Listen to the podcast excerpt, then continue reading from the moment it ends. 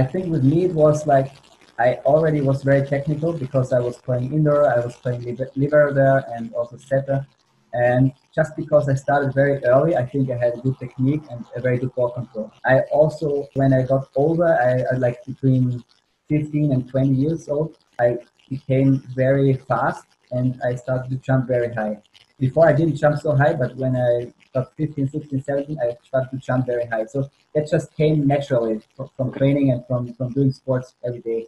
But what I really focused on, I think, was to just finding different ways to be successful or different ways to score, different ways to stop the other team. So really thinking in a different way about the, the game than just uh, about my attack. Okay, I have to attack hard or I have to, have to attack high or the line has, has to be very precise. I focus more on how can I beat the defender, how can I beat the blocker, or how can I trick them so that I defend them. Hello, hello, hello, everybody. And we will get started with Alexander Huber versus Australia. Brandon, can you hear us? I uh, can. How are you, man? I'm freaking good, man. How are you? I'm freaking good too. nice. yeah. You get your workout in today? I did. Today was a little bit uh I I forgot how tough those uh animal flow movements are. the, um, mobility. Haven't done those in so long, so that definitely uh, got me working a little bit harder than I was uh, anticipating. Nice. Especially for like the warm up. Yeah. But yeah, and then I kind of made do with some stuff. I was stepping off of chairs and and then making sure I don't hit my head on. Luckily, we have somewhat of a high ceiling, so good creativity. Um, yeah, I was doing the depth jumps and everything. But yeah, not a bad start to the morning. Nice. How about you? Yeah, I did the workout last night. Like I said, I, I restarted the whole preseason program, so 60 days looking ahead. And I've been doing the workouts, but I've been like really writing them down and timing them so that like everybody, we have 135 members in the uh, strength training program now, which is insane. That's awesome. So I've been like writing everything down so that uh, we can come out with like a big kind of 2.0 so that everybody can see the timing of each exercise, each workout, and everything like that. But yeah, it feels good to get back on a rhythm and know that, like, all right, every day I got my workout for today and it's set up for me. And now, like, I'm, we're not going to have to alter any of the exercises because we're not in season. Like when we were practicing, right, it was tough to keep that energy. But now that we're not like on the beach, we don't have to share it, and we could go hard at that off-season program. So yeah, it's pretty cool. Yeah, I like your video, whatever day it was now, where you showed like the alternate ways of doing like squats with bands and one thing i hadn't thought of was the deadlifts with the bands and like putting it around your feet and then pulling up. That's how i did day one yesterday was squats deadlifts and then step ups and so like i have like the normal like big green band and then the purple bands and stuff like that all like the full length uh, exercise bands. Cool. And I was able to do like the green and the purple to do the squats and then I would like I before I had done it but I just did the same kind of thing where I put the strap over my neck and tried to do deadlifts like that but it turned more into like almost like a good morning or like a RDL type lift. Yeah. Dude, doing the RDLs just with the heavy band strapped under your foot is golden. Oh yeah. Like I, I woke up this morning just doing with yesterday with bands, my legs and my hamstrings especially are actually a little sore. So cool. This is becoming just a regular thing and we're so fired up to be able for like me and Brandon to be able to learn from the world's like absolute best players. So first of all, we had the, the second ever female beach volleyball gold medalist, Kerri Pottharst, last week that was awesome. She's now a motivational speaker. So we picked up like mind, organization, performance tricks. And we had Damien Schumann, who's the top defender in Australia. We had Sam Pedlow, the top blocker in in Canada and ranked number 15 in the world. Who else have we had? Uh, Casey Patterson. Casey Patterson, who's you know somewhere around there. the best trash talker in the world. Yes, top trash talker in the world. And this week we have Xandi Huber, who is from Austria. He's been like one of their top two defenders now for five, six, seven years, and another Olympian. And then tomorrow we have Sarah Pavan, who is the world's best female beach volleyball player and has been for a significant amount amount of time. Like everybody talks about the, the Norwegian kids and how dominating they are, but like the amount of tournaments that Sarah and Mel have won is unreal, and we got them tomorrow. Yeah. Like, this is such an awesome time to be learning from such unbelievable volleyball minds. So Yeah, it's really cool. And like you said before, I love it because, yes, we're hosting it, but I feel like I'm taking in just as much as the audience is, which is, it's really, really cool. And I mean, especially, and it's cool because a lot of, most of the people we've had on, we have personal connections with, and we know how amazing they are as people. And so it's pretty cool to just allow everyone else to kind of get to see that. Like, I know I, I met Xandi last year when he was out here and we got to train with him. wait, And he's just- another Olympian came to Hermosa Beach, California, to train beach volleyball. That's Right. crazy. I wish somebody would set up a camp so that everybody could see all of these Olympians on one beach. Wouldn't that be an amazing company? That would be a good idea.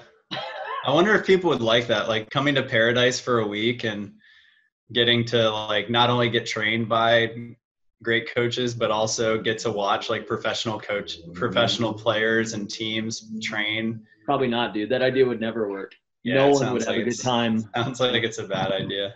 We should just keep it for ourselves. Guys as funny as that is guys maybe you don't know us maybe this is your first time being introduced to us but brandon and i have a company called volley camp hermosa where we do exactly that. We run classes private lessons training every day in hermosa beach which is the mecca of beach volleyball. And we have seven day training camps where people can stay in one click you got your hotel and you got unlimited coaching and training for seven days once all this mess is gone we want you to come back to Hermosa, and uh, Xandi can tell you a little bit more once he comes on. But Xandi Huber, so we've got a match. We talked with Damien and we talked with Flo, who are both defenders who played against Alexander. And apparently, Xandi is short for Alexander in Austrian German. So maybe he'll tell us about that too. And yeah, he's been one of the top defenders in Austria for a significant amount of time. And he is 2016 Rio Olympian. I want to hear about that and what his path was. He knocked out our boys, Casey Patterson and Jake Gibb, knocked them out of the Olympics. So also interested in what he's got to say about that because there was like this little bit of drama where Casey Patterson essentially stormed off uh, the court after getting knocked out of the Olympics, which for me I totally understand because it's like, hey, here's everything you ever dreamed of in your life. Here's what you've been working for for your entire life. And somebody rips that out of your hands, and that happened to be Xandi. And now you're supposed to be like a nice guy. yeah, so I want to see how like tough. people react when you know somebody burns their coffee first thing in the morning. like, and most of maybe not the most impressive part, but one of the impressive parts about him is that he's only 5'10. So he's 182 centimeters, 181 centimeters, and he's getting this done against people who are like 210 centimeters, 6'9, 6'10, 7 foot, and he's got himself to the Olympics for this. Do you have anything for him? Because I got a whole bag. Uh, no, I, I'm really interested to see how his mind works. Um, I know last year when I got, I, I trained with him a couple times when you weren't there, and I got to be on his team. And it's just one of those guys that makes playing not only fun but also just super easy. Like he would just give me these little pointers, and the next thing I know, he'd be behind me scooping up balls without a doubt. So I'm, I'm just excited to see what he has to say and see how he's doing. I miss him. So, uh, without further ado, Alexander, there he is. Uh, uh, Sunshine, sunshine. Do you hear me? We can hear you. We're gonna Can't ask see Here it. we go. Uh, Wait a we go. I'm There he is. Sorry. There he is. Welcome to town, buddy. Welcome, welcome, Thanks. welcome. How's thanks it For the going? nice, thanks for the nice introduction. Of course, of course. So we had to do 12 o'clock our time because you had to put your your kids to bed. Right. Tell us, you know, without getting too in depth, we don't want to make you uncomfortable and introduce your family. But how many kids do you have? Where do you live? and um, we'll start there. I'm, I live in Klagenfurt. I have two wonderful kids. They're four and two years old. As everybody with kids knows, in the evening it's the crunch time, as I call it. It can get a little wild, let's say it like this. I couldn't do it earlier. Now they're in bed and sleeping, so more time. Uh, most people want to know, like early on, most people want to know when you started playing beach volleyball. Did you play indoor first? And that's it. Like, so tell us when you first started playing beach volleyball. I started indoors, obviously. I played in a, in a club, all the junior tournaments um, and championships in Austria. Mm-hmm. And my father was working for the Austrian Volleyball Federation at that time when I was young. He was one of the first guys in Austria to recognize beach volleyball. Uh, when I was really young, I don't remember, maybe I was seven, eight years old. He gave me a beach volleyball to my birthday as a present. And so that was my first contact with the beach volleyball. I You're seven years old. Uh, probably seven, eight years, and I hadn't seen beach volleyball before. I hadn't known the sport, although I was playing volleyball already uh, since I was I was five. And I got this new ball, and one or two years later, he took me to Italy, Lignano. There was uh, one of the first World Tour events in uh, in Central Europe at that time, and uh, yeah, he took me down there. It's only two and a half hours by car from us. I got to watch my first World Tour action of beach volleyball. I immediately became a big fan of, of Sinjin Smith, who was playing that time. Yeah, from then on, I put up a net in our garden and we played beach volleyball all summer long with my brothers. Uh, Zane, I was actually talking to my roommate last night. His name's Jake Rosner. Oh yeah, And he was telling, he was like, wait, you're talking to Zane anymore? And I guess you guys played on um, the same professional team in, in Austria at some point? yeah, right. And he was saying that your dad was the coach or Possible. was a part of it. He's the he was the, the manager, the boss of the of the club. He, he has always been. So yeah, that's how I came to volleyball. He he was kind of owning the club. So I was joining trainings very early. and I think at the time Jake was playing with us. He wasn't the coach anymore. He was Okay. coaching before and after, but he was the manager. Yeah, and, and Jake was was on my team in, in Frankfurt. He says hello. Uh, he hopes you're doing well.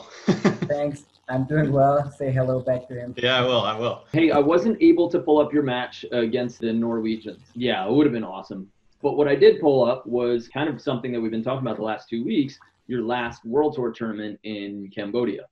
So I was able to get that. And the people who have been coming to these webinars regularly, they've seen a bunch of those matches from that tournament. So it's going to be interesting because we had Damien talk about his match against you. And so now we get the reverse side of the net and, uh, and what it feels like on the other side. But before we get into that, I just want to ask you a few questions. These are questions. We're going to call it a lightning round, and you just have to go for your first answers, whatever it comes for. All right, ready? Okay. All right. Would you rather be taller or jump higher? Jump higher. Would you rather be a, your partner? Would you, as a partner, would you rather have them be a great passer or a great setter? Great setter. Would you rather your partner be a great server or a great blocker? Great blocker. Would you rather a taller partner or a partner who jumps higher? Taller. Do you like to pass low or pass high? Choose Pass one. low. Set low or set high? Set low. Is it better to be athletic or smart? Smart. Is it better to be technical or athletic? Technical. With all of your other stats as they are right now, would you rather side out at 60% or get three aces per set? Three aces per set. Would you rather side out at 60% or get eight digs per set? I at least get eight weeks per set already, so I say side out at sixty percent. Okay. Lift fast or lift heavy? Lift heavy. How many times do you lift in preseason? Four to five times a week. How many times do you lift in during season? Two to three times a week. All right. Most important lower body exercise. Uh, deadlift. Most important upper body exercise. Chin ups. Pick a partner of the opposite sex. It's a tough one. It's not a lightning round anymore, right? No.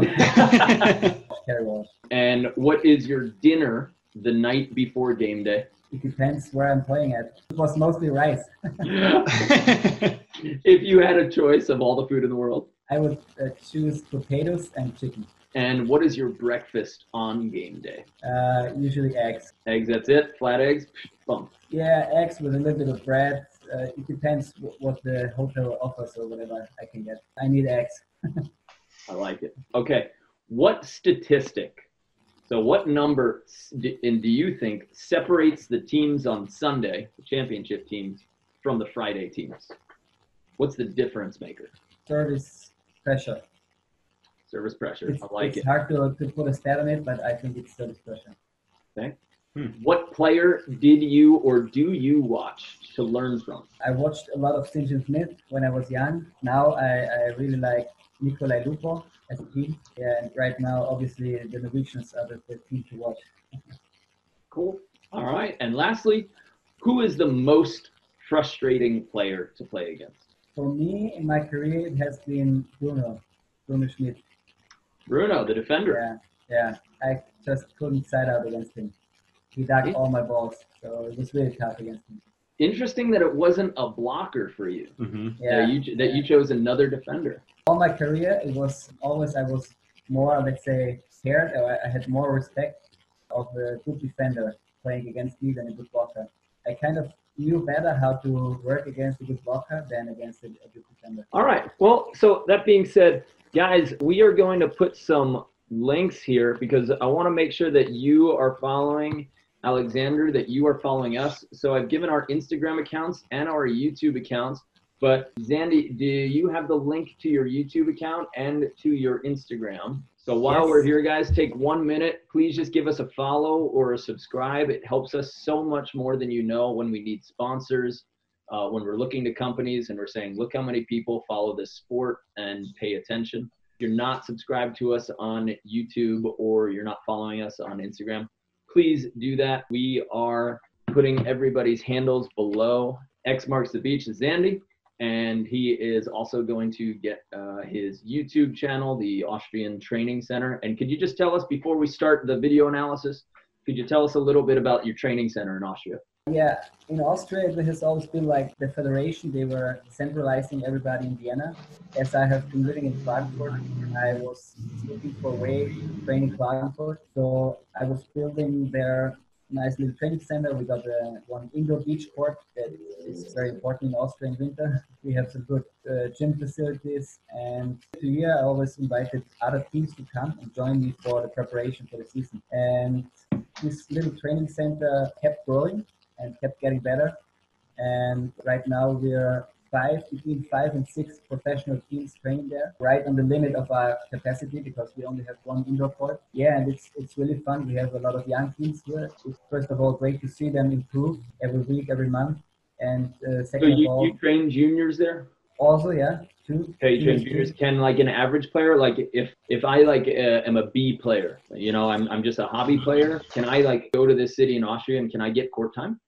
Sure, everybody can come and train. It's just the, the support, like the, the coaches cost um, cost money, the indoor court costs money. So the level of support you're getting depends on the level of your. So guys, if now you've got a bunch of connections around the world, right? So if you're at our last webinar, you have all of Damien Schumann's information if you're going to Australia, right? Here, Xandi is inviting you to his court that he trains on in Austria. So if you're heading there, go ahead, give him a ring, and his Instagram is right here. If you have any plans on traveling to Europe for anything, or you think you might in the future, why not just go follow him so that you can be reminded and be like, ah, you know what? While I'm vacationing, let me get some coaching from an Olympian. Let me go train where all of like the best players in Austrian shape.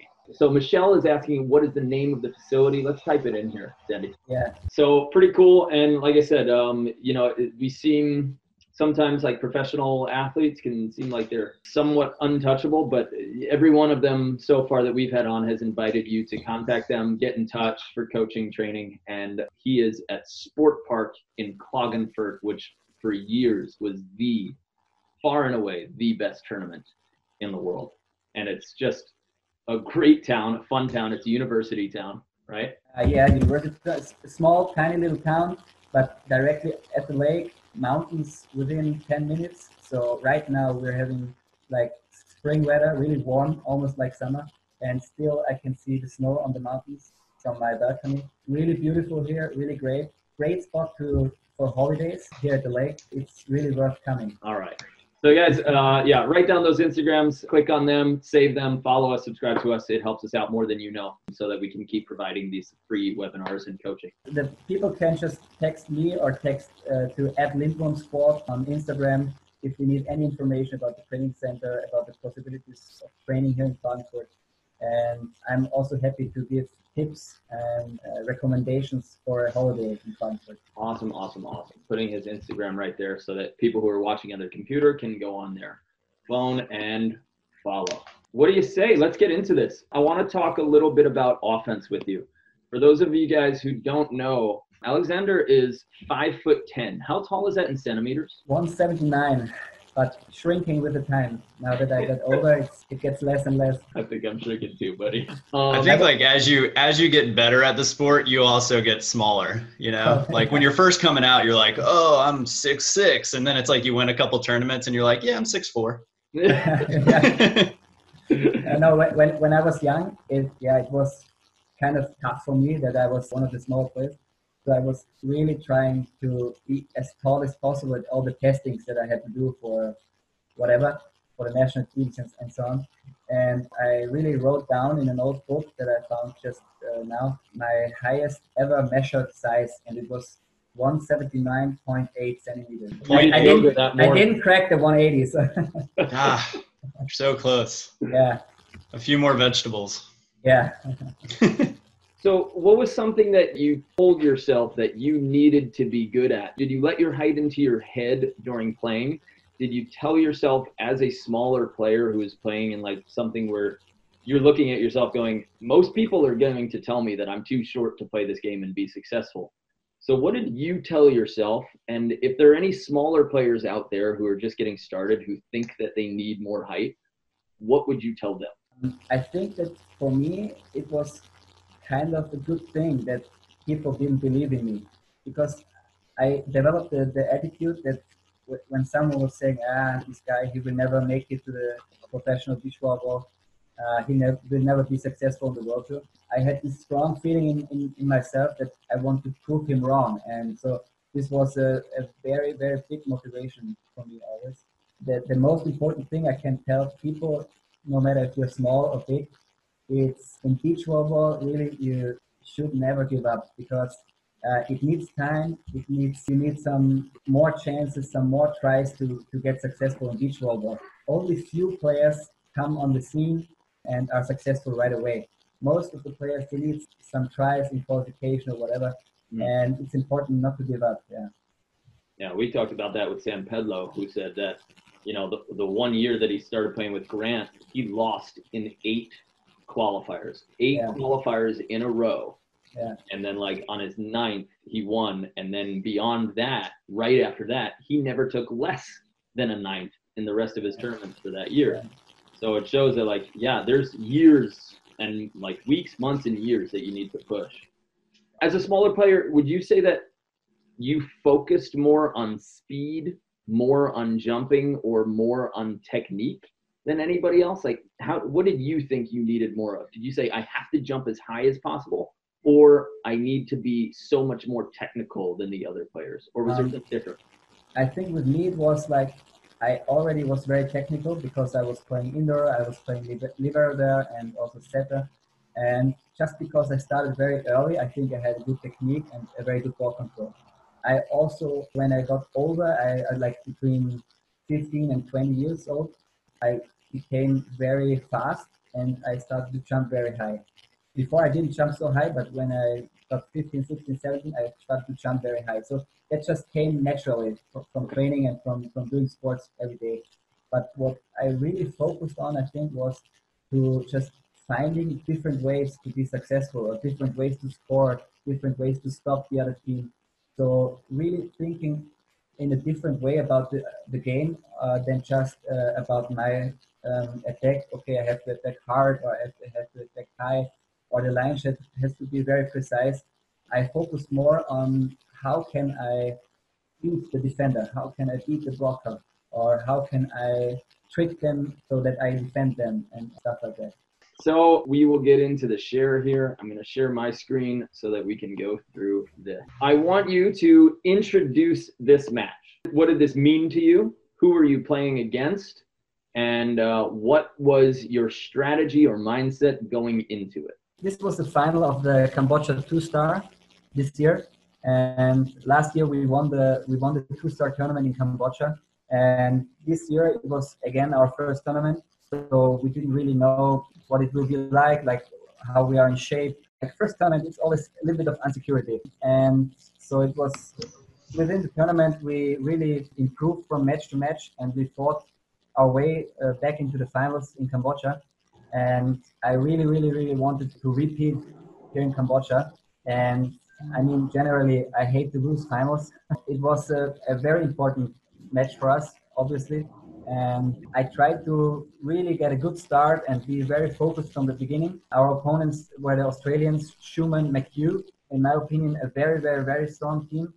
They just started uh, together again, so they didn't have a lot of tournaments together in this period or before this tournament. But they they had three or four years of experience playing together before that. So yeah, yeah. even though they're they were new here, they had played yeah. together for a solid yeah. yeah. Three and a half years. But I was hoping that they weren't sharp already together again. Mm-hmm. So on the other hand, the week before they, they won the ASEAN championships. So yeah, we knew it, it, it will be a, a, tough match. And with the Australians, they have a very unique style of play. They hit a lot of second balls, they push the sets out and try to move the blocker a lot. And mm, so knowing that, I think our main focus was to to try to avoid that. So try to make it hard for them to play the uh, side out on two and try to make it hard for them to play all their combination settings. Okay, so Australia, just to, just to recap, Australia is a team that likes to attack on two on the second ball, and then they like to throw these kind of big outside sets to the pins. Like they want to get your defense moving, right? Yeah. That's like they want to confuse you, change up what you do. And you yeah. said that you're trying to when you're serving or you're on defense, you want to stop them from doing that. What is one way to stop a team from going on two? First of all, deep serves make it harder. So deep if you serve deep, yeah. If you serve in deep, it's hard for them to push the ball all the way in front and have find a good timing for. And uh, the second part is when you serve the middle, it gets also harder because if you serve the middle, either they have to open up all the way to the antenna or they, they send the ball uh, in a sharp angle in front to the net, so it's hard to attack the, the second ball. So that were the two strategies that we had in the beginning. Okay, so and correct me correct me if I'm wrong, but when I'm thinking, because I use that same strategy too. If, if there's like somebody who likes to hit on two or they're a big threat, I like to serve them high and deep because again, correct me if if this is not what you're thinking of, but when I think about serving deep I used to think about it like six years ago. I used to think about it as the ball needs to land in the back part of the court. But now I think about it as I need like if this if this person is passing right here, I need this ball to go over where their platform would be so that they actually have to move back because a fast flat serve that lands deep doesn't have the same effect as a high rainbow serve that actually forces them to tomahawk or move their feet to the back line. So when you say deep serve, do you mean like high rainbow serve or do you mean hard and fast? I think we try to do something in between. Um, I think you're absolutely right. If you serve sharp, it will just cut off the ball and don't don't have to move at all. So you have to serve it high enough, but also with a little bit of pressure so that they have to move and have a difficult time to control the ball. Okay, so you're thinking about high deep and you're thinking about middle to stop them from going on two. Let's look at your defense for a while, and then we'll talk uh, about about your offense as we get into it. I noticed that they're serving your partner, but let's get uh, into your. Okay, so your partner's serving. Do you know what you were thinking against Australia? Like how you would play them defensively? You don't have to give everything away about your strategy, but so defensively, you're thinking stop them from going on two. And then were you going line, cross, threes, fours, mixing it up? We were blocking mostly line, and we knew that they are mostly hitting hard. Okay. So I wasn't really paying attention to shots.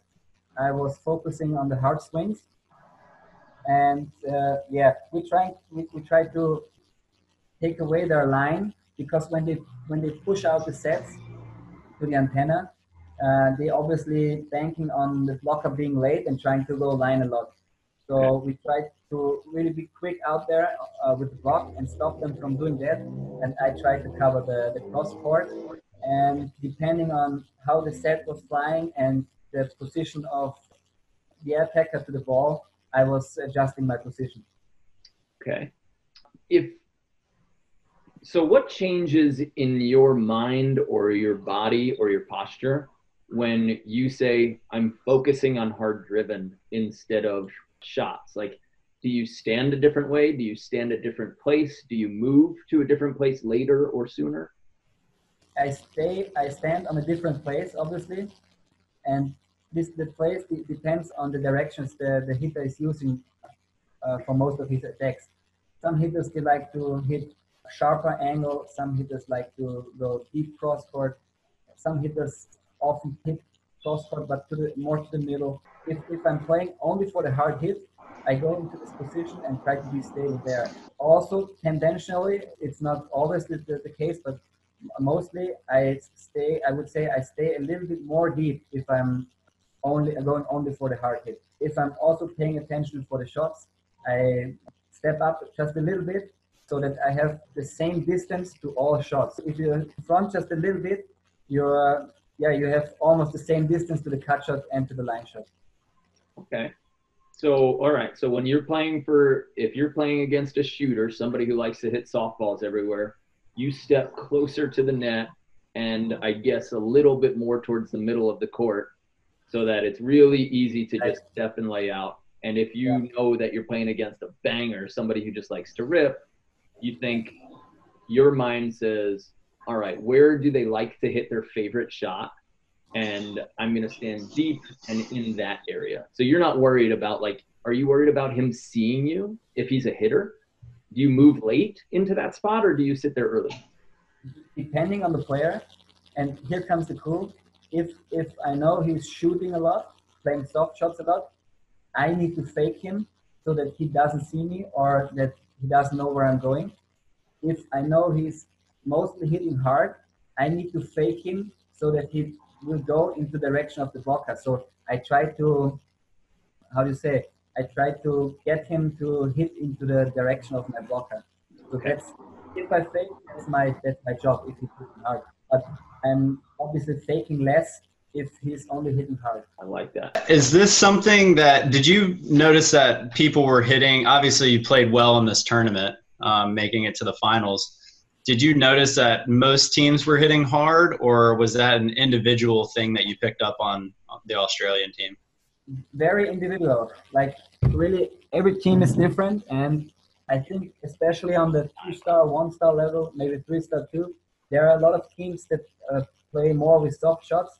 While when you go into the higher levels, like four-star and five-star, I think most of the players choose their hard swing as their first option. But hmm. just before in the in the semifinal against Flo, we talked to uh, last week or I don't know, uh, and also in the in the quarterfinal, we played against players that uh, like to shoot or play soft shots a lot. So guys, in case you don't follow our YouTube channel, which would be a mistake, long ago, before me and Xandi ever played each other and before we really knew each other, uh, I filmed one of his matches from the side because I was tired of arguing with people about pass and set height. So I wanted to see how high above the antenna people were passing and setting.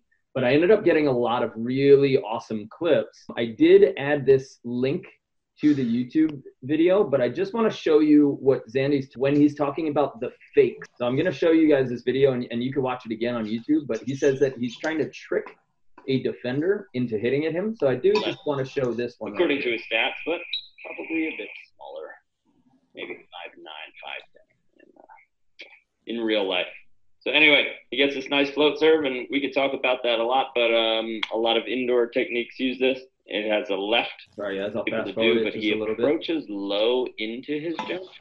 Latvia. And then this is the meat of what we're getting into today. Um, I want to talk about this juke that happens right here. So Huber here ends up running a four, which means that he is showing cross and going to the line, but he does it in a really advanced way. So I'll let you watch it and we'll see if you can pick up on it first. Pretty sick. And he goes and gets this dig. Now, there's a lot into what's happening through this movement. So if you can see, he does a juke first, and then he goes to the line. So a lot of people will juke in one direction, and we'll see it right here. They'll juke in one direction so that you think they're running to line, but then they'll just stay in the cross, right? And then you would end up having Samoilovs just hit a nice, easy ball into his lap. But what he does here, because he's playing at such a high level, and he knows that the offense can see him and is paying attention to him because he's playing against some of the best offenses in the world, is he does a double juke. So he intentionally shows, really early, shows that he's going to line. Right? And then he comes back and sits in this cross for a second, which tells the hitter, if he does it right, tells the hitter, oh man, what a terribly early fake. I'm not going to fall for that. I'm still going to go for the high line. And then he runs down to that high line. So I'm not sure. Like, you know, I was giving away all your secrets. Yeah, I was studying you before you even knew that I was studying you. Um, but I was like super, super impressed with your ability to do that. And for sure, I would not have known like what that looked like years ago and that you could have two fakes in one move. Did you have anything to add to what I just saw? Is that what you were thinking, or were you just like going crazy? Like maybe I made that up that you were doing it. It looked, it looked really intentional. Yeah, when I, I saw that video when you posted it, and I was super super pissed that you put it online. it's uh, you saw it right, and it's a very good fake against players that like to watch and are really good in watching. As you said, sometimes normal fakes don't work against very good players like Plavins, like Fijałek from Poland. You need to do a bad fake so that he thinks, ah, okay, that's this fake again. I know it already and then do the other uh, like do another fake or do the opposite that you usually do with this fake and yeah, that's what I tried to do in, in this sequence, and it worked. Cool. Uh, would you recommend fakes like that to like uh, to a hobby player, somebody who is playing against people who probably don't have perfect vision and perfect accuracy? Do you think that they should do that, or should they just stay stable and have better footwork? What do you think? Where where do you start? At what level do you start implementing fakes and then double fakes on defense? I think it's always important to know your opponent. if you know that he's watching at least a little bit to the other side of the court, you should definitely fake him. Also in, in amateur level or in beginner level. I think the fake I played there against Plavins, it will not work against hobby players because few only few players have such a good vision that they can that they will fall for this fake. But uh, like a normal easy fake, I think it will work on all levels if the opponent has the ability to to watch the other court. And there it's important to serve your opponent also in warm-ups and, and in the first couple of rallies and also to judge in what kind of situation he's in attack. If he's in trouble, if he's under the ball, he will not see you, so you don't have to do the fake. But if he's in a good position and you see, oh, he's he's very good at the ball and he has a good timing, then he probably will take a look, and then that's the moment where you can where he, where you can uh, play the fake.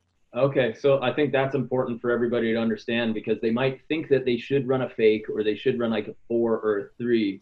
And what you just said, like if they're in a bad position already, if you serve them and they got a terrible pass and the set's not good, don't worry about the fake because they're not going to be able to see it anyway and they're not going to be accurate anyway. But if somebody has a perfect pass, a perfect set, and they're coming in and you know that they look when they're coming in, that's a good time to do some kind of shaking and moving back there. One, one have you hardest- have you always had that kind of mindset as a defender of because when I watch that it, it makes me think that you really enjoy the whole cat and mouse game of attackers versus defenders. Um, I absolutely love that as I, and I think it goes back to where I was a setter in college, so picking up on that. But is that something that you always did, or is it something that you picked up as you got better? Or as no, you started playing at a higher level? No, I think I, I, always did it and like to do it. Just as you said, I love this, um, yeah, like gambling against each other. And for sure, it always depended on who was my partner on the block because with different partners, I was able to play different fakes, different tactics because every partner is a little bit different. But yeah, definitely I've, I've done it from the beginning and it's really a thing that for me makes each level so enjoyable. And it's the same thing for me in offense. When I go up for attack against a good blocker, it's the same. Yeah. Sometimes it's a gamble. Will he reach in? What will he do? Will he fake me? And so this one-on-one situation is is always cool. I think. I like that you talk about one-on-one situations, and I apologize, guys who are like ready to watch volleyball. But uh, if you want us to, to show more film, we can. But I really like digging into Xandi's mind here. But you talked about playing one-on-one against the hitter as a defender, saying like, all right, yeah, there are different blockers. They have different skill sets. They might be able to touch different things. But you take it upon yourself. It sounds like you take it upon yourself to say, I am going to dig this hitter. My blocker should do their job, but it's me versus the hitter. Do you think about it like that? Like it's you and your blocker? Or do you think it's my job to get the dig and I hope my blocker helps? Um, or do you say, like, my blocker has to do this or I can't get a dig? How do you think about it? It depends on the blocker. It depends on the tactic. I think it depends on the situation. But I also like for a lot of balls or a lot of opponents, let's put it like this, I enjoy to just play a line block, stable line block, and then me versus the attacker. So I try to read him. Will he hit? Will he shoot? Uh, what what is he going to do? Obviously, when, with my former partner, who was a great blocker, um, we played many many matches that we just tried to um, to like get his block involved. So we always try to get the attacker uh, into his direction um, because this was the, the, the game where he was good at. So it depends a lot on the situation, on the partner, and on everything. But what I believe is that as a defender, you can influence so much. Also, if you're not getting the dig, but you can influence the attacker. What is he going to do? You can influence what the, the attacker sees on the on the other court, and you can also make him hit into the direction of your blocker. How do you make somebody hit at your blocker? Wouldn't that be the blocker's job? How, how do you make somebody hit into into into your partner? Not necessarily because many many attackers they okay they, they see the block but they also have the vision of the defender and they at least for one moment before they attack they watch the defender so if you just make him uh, uh, believe that you're uh, for example running to the line, but your blocker is blocking the line, he will maybe try to hit the line. So you can just, um, yeah. Okay. Uh, I, I remember Brad Keenan used to talk about that. He used to say, like, most hitters will just, if they hit a shot, they'll hit over the blocker. So if the blocker's blocking cross, they assume that the defender's not there. So they go there. Yeah. And you're saying that some people, because they see a defender in the diagonal, they're not thinking about the block. They're thinking, well, they're not going to have two people in the diagonal, so I'm going to rip hard cross. And by you sitting in the diagonal, right. you're encouraging an attacker to hit diagonal, and then you could take advantage of that. Right. I've fallen for that and many if, a times. and yeah, if if I'm staying stable in the cross court and not moving at all, um, he will be more confident that the blocker will not reach in. But if he sees me move in the last second, he will think, oh, maybe the blocker will also reach in or jump in. So he changes his shot.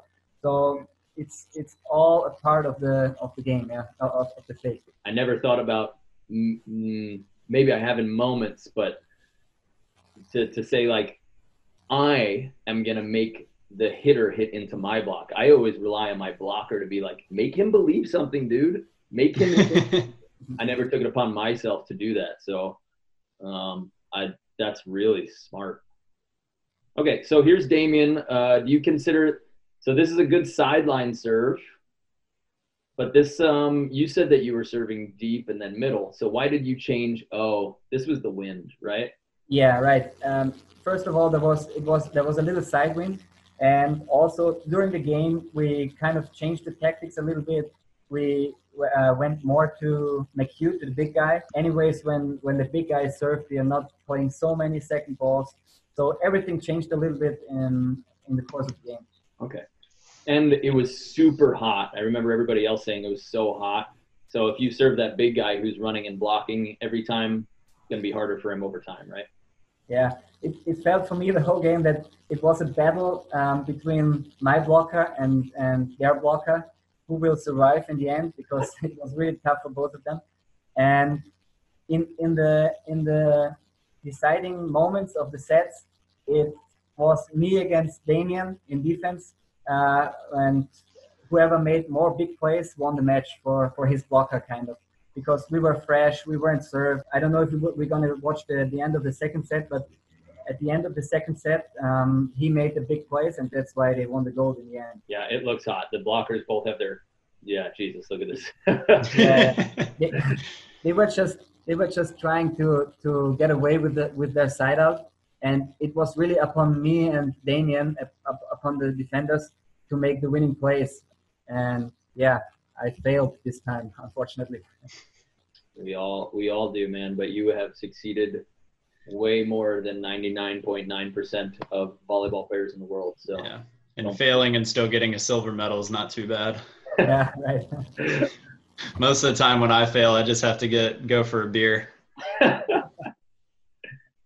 guys, we want to make sure that you guys stick around to the end. For all live attendees, we always do something really special.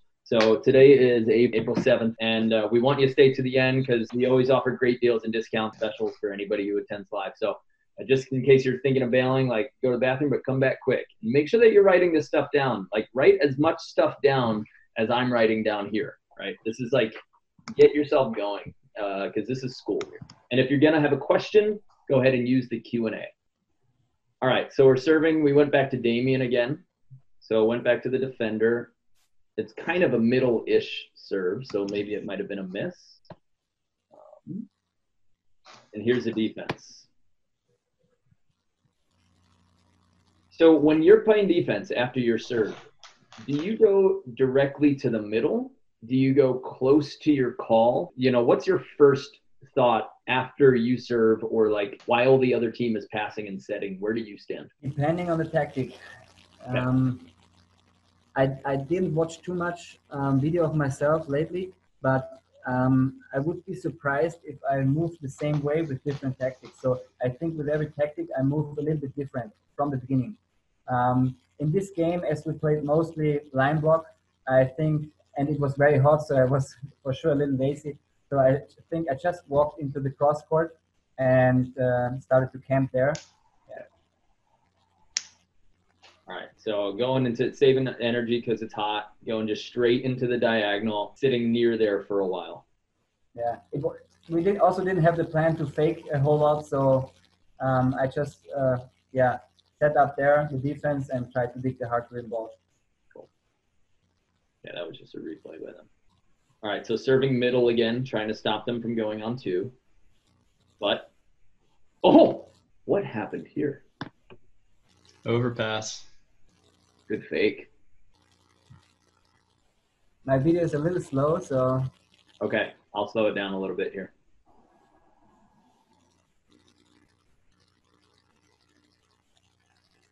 You might have contacted that. That's a great dig by the blocker, by your blocker. uh, what's your blocker's name right here? Christoph Dressler. Oh, this is Dressler. Oh, that's right. That's right. Okay. And you played with Seidl for a long time?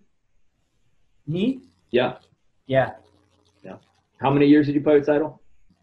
I think seven. Seven, and he's who you went to the Olympics in 2016, right? Yeah, yeah. How did you get to the Olympics? Was it a continental qualifier? Were you top 16 in the world? What happened? Uh, no, we we won the Continental Cup in Europe. So, um, for those of you who don't know, there's a few ways to qualify for the Olympics. First of all, no matter what, no matter how good you are, even if Brazil has the top 15 teams in the world, you can only send two teams per country. Okay. Um, for most teams, you can get an automatic uh, bid to the to the Olympics by winning the World Championship. So that's one spot, right? And then you also have 16 spots that go to the top ranked Olympic qualifying teams. And then there's a few other qualifiers because the host country, no matter what, they always get one team in. And then you won through a continental qualifier. So can you explain that? Yeah, it's, it's kind of like a Davis Cup system. Uh, countries play against countries. And for every continent, there is one spot that you can win. And we obviously have to play in Europe, um, what's by far the toughest continent. And uh, we were in the final in Stavanger with uh, 15 other nations from Europe, and we just played single elimination, elimination country versus country. Uh, first round, we we played Latvia, Second round we played uh, Turkey. Third round we played Russia, and then in the final we played Belgium. And uh, That was a uh, single limb tournament. That's that's a minefield of good teams. yeah, yeah, yeah, yeah. And we we avoided Germany and France that were on the other side of the draw. Mhm. Um, so it was really stacked with very good teams. Um, and our our main goal there was to be top three because the second and the third place team they would go on to the World Cup uh, to play for another spot. And at the World Cup, we knew that the competition wouldn't be so strong, like still strong, but um, not as strong as in Europe. So we were hoping for a good draw to become to be able to get to the top three, and uh, we weren't lucky with the draw because in the first round we met Latvia with Plavins, and it was probably the toughest matchup um, the whole tournament. And we, we went into a golden match because it's always uh, like two teams per country. Uh, number one team plays against number two team from the other country, and our number two team uh, plays against the number one team from the other country. If these matchups end up 1 1, um, there is a golden match, and you can send anybody you want. And we, we played the golden match against Plavins, and I think they had four match points, and we beat them. I don't know if, if it was 2018 in the third set or 22 20, something like that. So it was crazy, and yeah, Oh man, everything That went right for us. thrilling. So sick. first round, and then the three more rounds. God. Man, Um, okay, so definitely dramatic. it's, Yeah, it it's was. hot there. It's really hot, and you're still choosing a jump surf, a jump float surf. Is that because you believe like so much in the importance of service pressure, or just you don't want to? You know, to me, I would like, you know, I have to make a conscious decision. Like, all right, it's this hot. Am I gonna jump right now, or am I gonna like get the dig and have enough energy to side out? So, what what was your mindset? First of all, service pressure. I believe that service pressure is the most important thing um, always. um, so this would be the last last thing where I save energy at, at, uh, on service. Secondly, I wasn't served, so I was actually feeling pretty good and pretty fresh still in the first set. So I didn't think about that uh, too much. I think I cannot remember any time in my career where I had to stop uh, jump serving because I was out of power. So I think I never changed to standing float surf. Also because when I play standing float surf, it has to go up from my hand to cross the net. So it won't be very effective. Yeah, I almost never play a standing surf. But if you're a tall guy um, with a good reach, um, why not choose the, the, the standing surf, especially for blockers that have to run in front too. Yeah. Uh, I think uh, it's not a bad option if you can put pressure on the team with it. on the other team. All right, so right here, you get Damien in trouble. This is a bad pass because it's half quarter behind, and he's a right side player. So good serve, he did the job. Now that he's, we call this out of system, it looks like you had a line block and a diagonal, but it looks here like you stepped forward. Was this intentional or was it just in the moment? Um, I think I was I was uh, expecting a middle hit here, um, so I was stepping a little bit inside. Also because of the wind, because this was the tough wind side for him to to hit it um, in the dia- diagonal. And also I think I was paying a little bit of attention to the line shot here, because as you said, I thought he's out of system. Maybe he will try the shot against the wind here in the corner. So that's I think why I was stepping up and stepping inside a little bit. I was just I was giving up the hard driven ball cross court because I thought it's the toughest ball he uh, that he could play. But I th- yeah he scored it right yeah Yeah, uh, it hit like the last six inches of the court. But. That's interesting. Okay, so the wind's on his right side, so it's blowing Yeah. it this way. He sets like this, it's on his left shoulder, and you're like, Yeah. if he's going to hit this hard cross, he's got to be really big and hit really sharp because the wind is going to take it out. So you decided that should be eliminated, so I'm going to step up and play the shots. yeah it, it was fr- I think in that moment it was a percentage play. I thought um, there's a high chance that if he goes for the cross hit that he maybe might make a mistake, um, and it's for sure a comfortable shot for him to go against the wind or um, into the middle from this position. So I wanted to cover these two parts. Okay,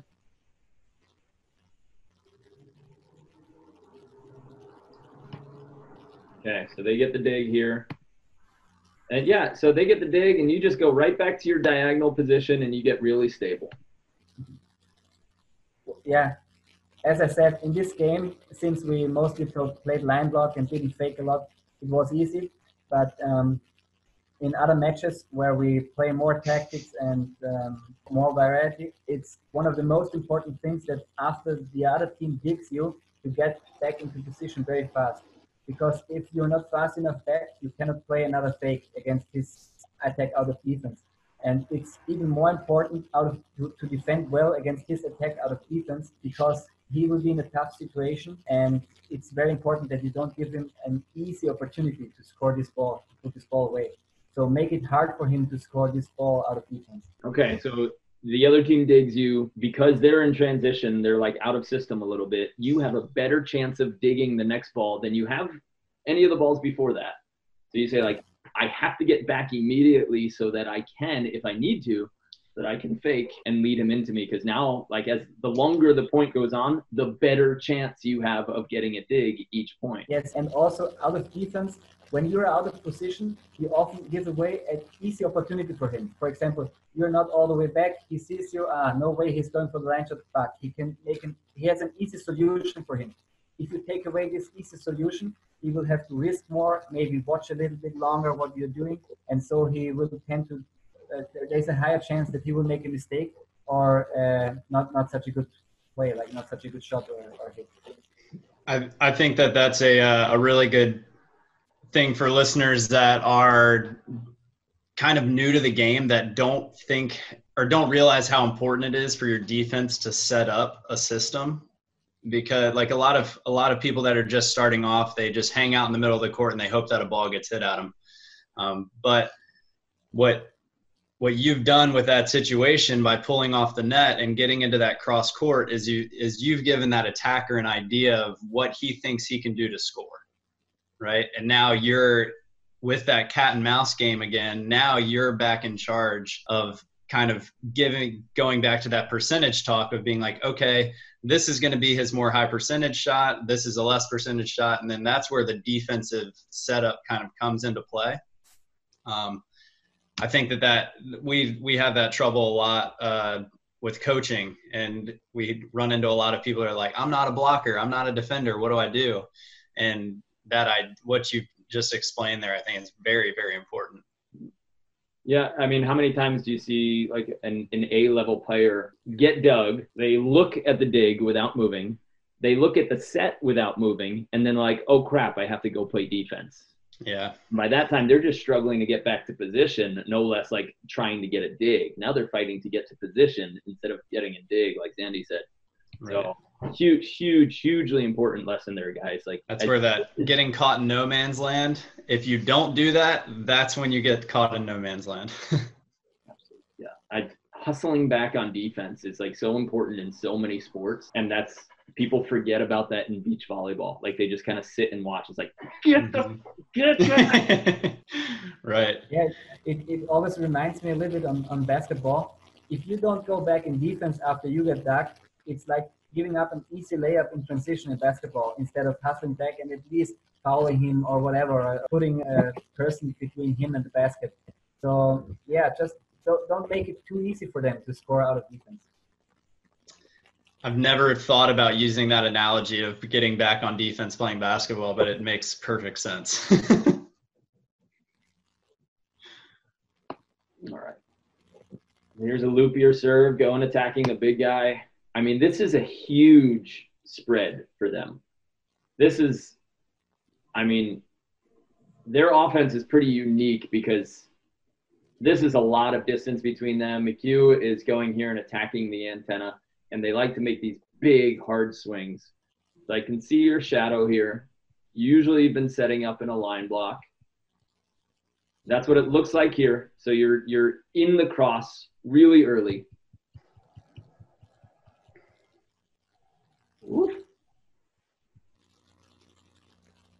Okay, just just in front of maybe one foot on three quarters depth, but really, really, really stable here.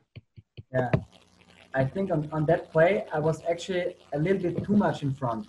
Um, I think the, the plan was to to to cover the, the long cross court and the middle, depending on, on his position.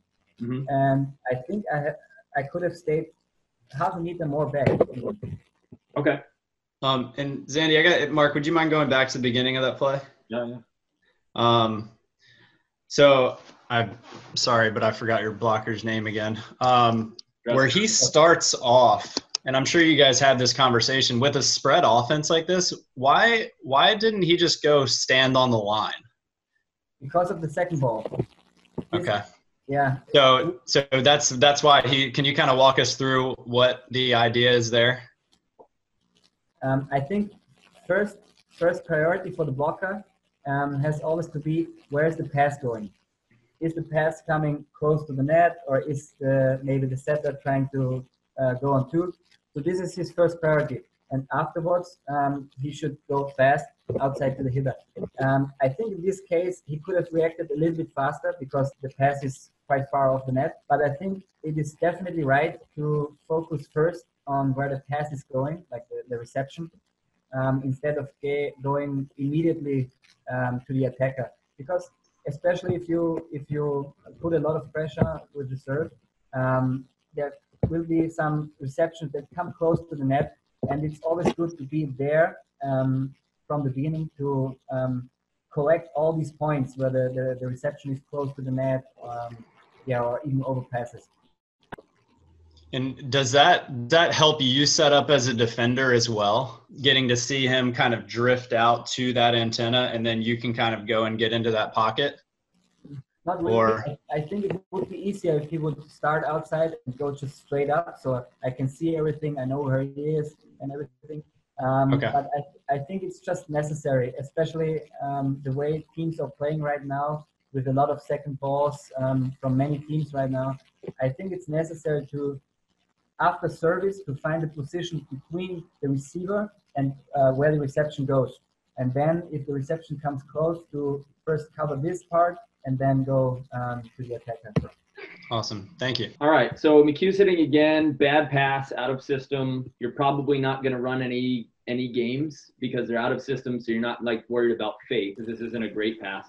But I see this move here, right? This this set is tight, and you take this this big hop forward.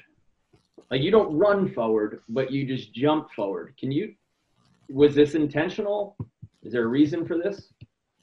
Yes, intentional and a little late, I would say. I could have done it a little bit earlier.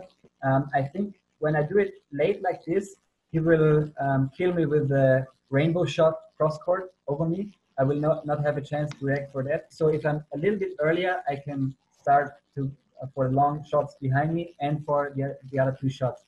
Um, what what uh, my philosophy is for close balls is that the blocker tries to cover the ball so that he cannot play fast balls beside him.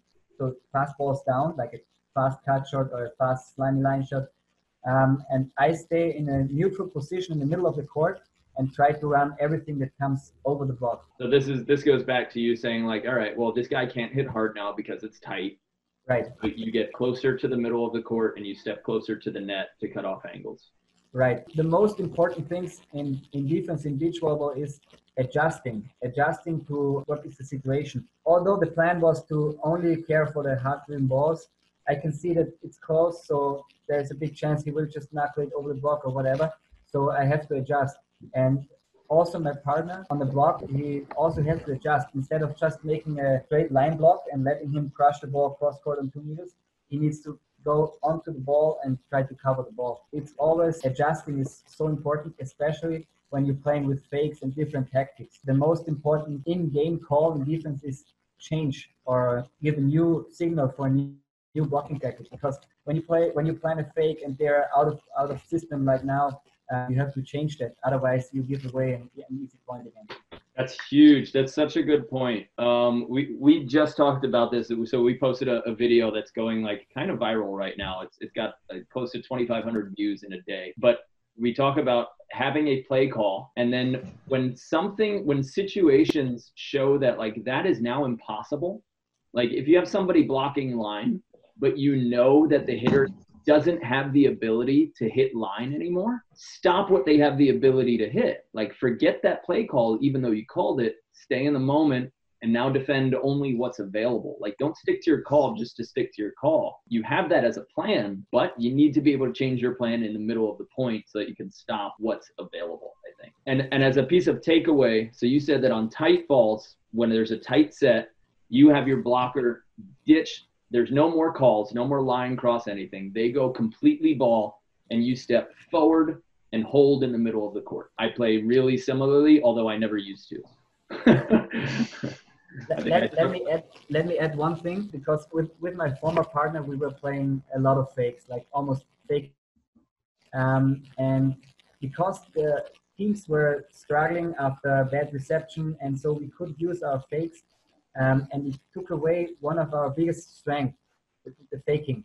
So we, we, we sometimes we started to serve really easy, so that the the other team has a good situation, good pass, good setting, so that we can use our fakes again. Could be also an option if if uh, yeah if the team is constantly out of system but making good things happen out of bad situations and it, it throws your game, your defense and blocking tactics and your game off because they're always out of position.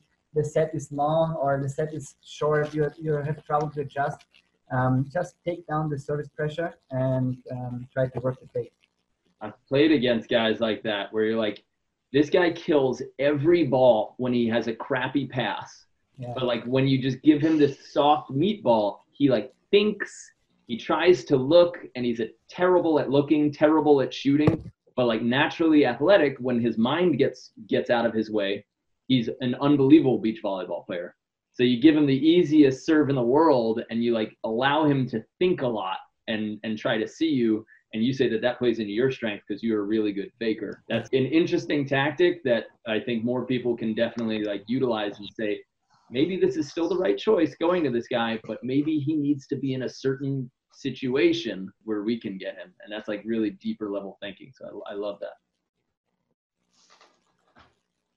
All right, so this is you staying deep. Okay, Chris is coming in hard, so you stay deep. I think this is where you were talking about, like that's where you want to be behind three quarters for his hard stuff. Nice dig, very calm. Hands in front.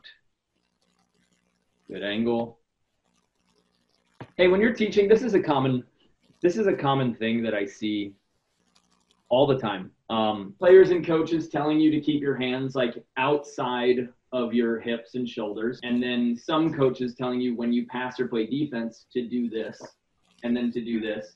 But then when I watch every single Olympic beach volleyball player, this happens. Hands are together in the middle, and then they move. So, which way do you teach and um, and what do you think the advantages to teaching there are? Like, where where do you tell your players to hold their hands, and where do you tell yourself to hold your hands? Um, I think one important thing is to have them in front of your body.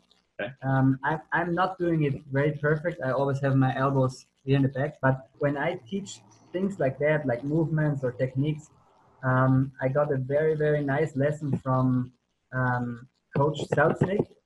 I think it was the old Selznick still. Um, I had one training in Klagenfurt when I was five or six years old.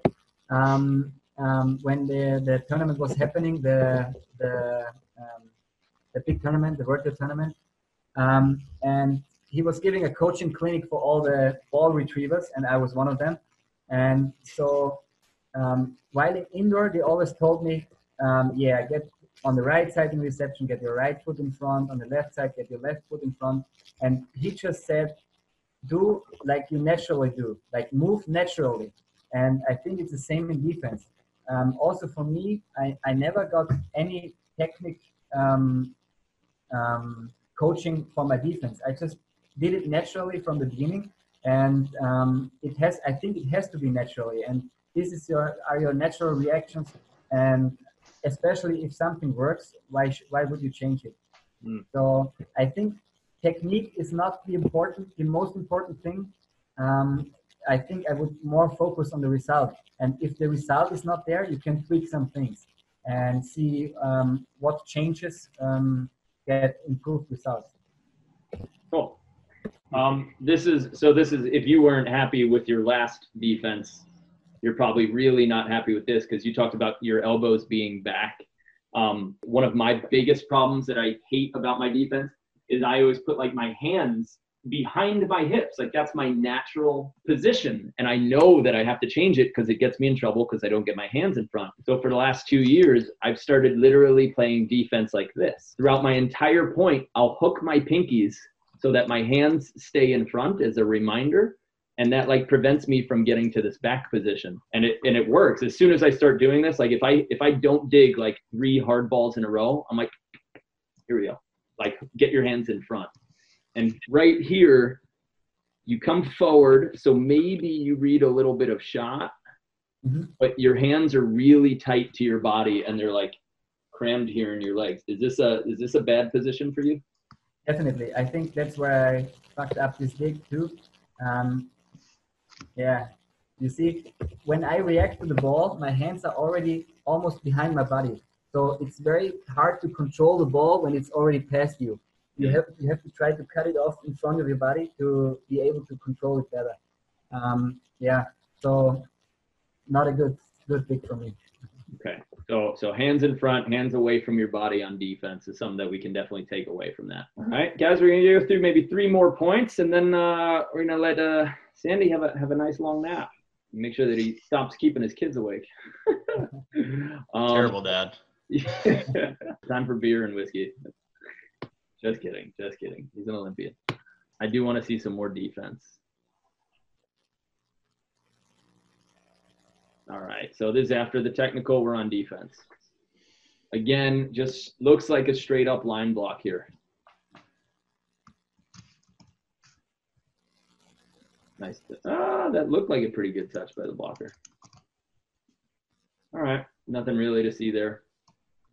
All right. Another defense, jump serving going after the big guy again and this huge outside set again.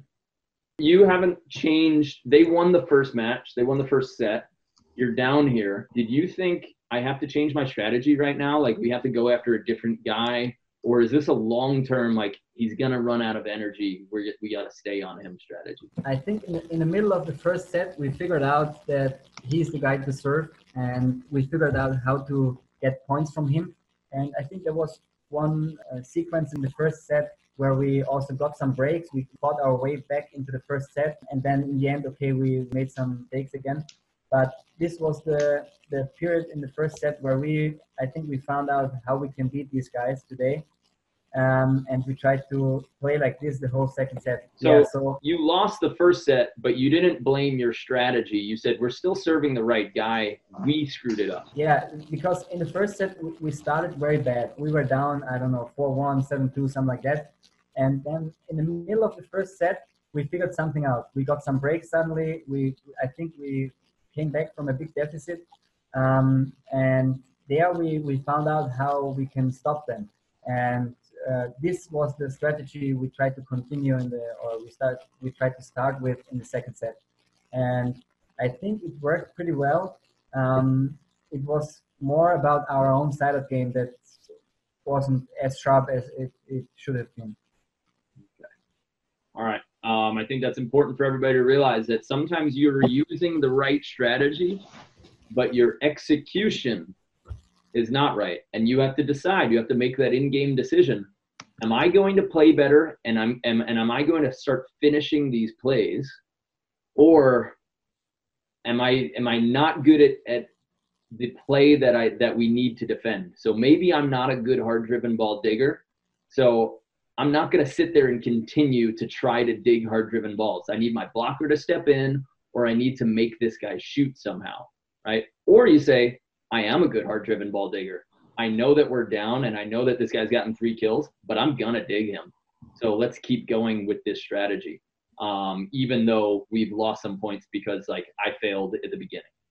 So different ways to to think about that and to be aware of. Look at this. Pretty this is a big giveaway by McHugh. Every other play, right? He's opened his elbow way more than that. And here he keeps his elbow just a little bit forward. For, so for those of you who are always asking us questions, how do I read? How do I know what what means? if we look at all of other McHugh's swings from this match, and you can find this match on YouTube, his arm opened about 12 inches wider than it did here, and he has this quick push release. This goes with. Uh, I actually just happened to open up the Q and A, and the first one from Wilson is, "How do you read or guess high line or angle when playing against great shooters?" So, uh, whoever asked that question, make sure you're listening right now. and this is this is one of his first shots, right, Xandi? And like you picked this up, no problem. You've been playing only for hard driven. How did you dig this? Was it did you see it or did you just react? I think it's uh, definitely um, anticipation. Like I think it's a mixture about um, of reading and intuition. So maybe I just felt from his movement, from what I saw in his approach, that uh, he didn't have the power that he usually had when he was coming in, or he, he wasn't as aggressive with his approach.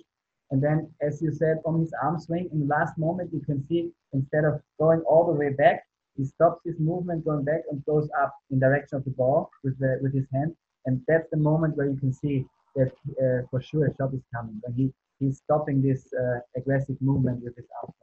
So your um, eyes are, are focused on his elbow, his chest, his shoulder, the area where he's hit the ball. Where do your eyes focus, or do they take a big picture? I think everything. First of all, you have to watch his approach. How aggressive is he approaching? How good is his position to the ball? Then you have to watch, very important, you have to watch his eyes or his face. Is he looking at you? Is he looking at all? Um, do you Did think you say that again? What? So you watch his approach and then you watch his what? His eyes. oh, I bet that's gonna throw a lot of people who are watching here for a loop. You want to watch the attacker's eyes yeah. to know if they're looking at you or not. Okay. Yeah. Either his head, if he not his head to, to look, or even his eyes. If you play for a, a very very long time, yeah, you can even de- develop a feeling for players uh, with sunglasses if they looking at you or not. I mean, you cannot know it, but you have a feeling that if he has a good position, you know that he can see you. If he's in a bad position, you know that he can't see you. So I think this is very important when you're trying to read an, an attacker to know what he knows from you. That's that's the most important. So for those who are watching again, I, I haven't seen this play. I don't believe I fast forward or rewind, but I know a shot is coming here. We haven't seen it yet, but watch McHugh's elbow. Every other one, he got his arms beyond 180 degrees. And here, it doesn't even get close to that. So if you're in that moment, you're thinking, take a small shot forward, and now I'm ready to chase because he's not loading up to swing hard. And yeah, he does exactly that. Oh, wait, this is the same play. All right, uh, that was a rewind of the same play, but was pretty obvious because look at the difference in this elbow, right? This is his elbow when he's hitting hard. Take that freeze frame. This is his elbow when he's shooting. That's max extension. That is a monster difference where if you your eyes can pick that up, you're gonna have that ability. And of course, we can see it here in slow motion but the more you train looking at players and watching video like this with amazing teachers like Xandi and Brandon, right? If you keep watching this, you'll be able to see this in the game because like guys like Tom Brady, NFL quarterbacks, all they do is watch film and video to see what positions and what movements lead to a certain play. And if you guys watch video on your own and you watch with us during these webinars, we can show you these positions. And in the game, I promise you, you'll start picking up on things live. Xandi, how much do you watch film as, as a world tour athlete? How much do you watch video? Uh, a lot. Um, I during my career, I mostly watched opponents, so to to uh, find out a strategy or making a tactic against them. Um, I wish I would have watched more film of myself because I think it helps a lot to watch yourself. Um, for example, now that I'm watching, I, I recognize things that I didn't recognize in the game. And it was often the case that um, after the game, I had a feeling, ah, I played very bad. And then I watched film and I actually had a very high setup percentage. I uh, converted all my digs and also the other way around. So it's very important to get an objective view on your own game because mm-hmm. in game you always have like a different feeling and it's always yeah not really objective it's, i like that yeah i think it helps no matter like what your level is um like you've you've outperformed me in your career and like we're sitting here and, and I'm controlling the fast forward and, and slow motion buttons. You're able to sort of pick up because of where I'm slowing down. You're saying like, oh shoot, like you know, since he's steering the the fast forward and, and rewind, now I'm picking up on certain things that I did really well and certain things that I'm like, I gotta fix that. Yeah, like I think for sure watch your own because I spend a lot of time watching film. But some of the by far the most valuable practice sessions that I've had in my life have been sitting in a living room with a coach watching my own film and watching film of great players, you know, like you and like Mol um, and Jake and Taylor and seeing like how they move and then seeing how I get that. But those film sessions with other people steering it, even though I, I, I think I know volleyball pretty well, that third eye for me is just massive just to be able to do it. So, uh, guys, we do offer that on betteratbeach.com. We offer private video lessons. If you want to go to betteratbeach.com and go to the courses and programs, you want to sign up for a half hour video session, just like we're doing here with Xandi's game. Uh, we do it live.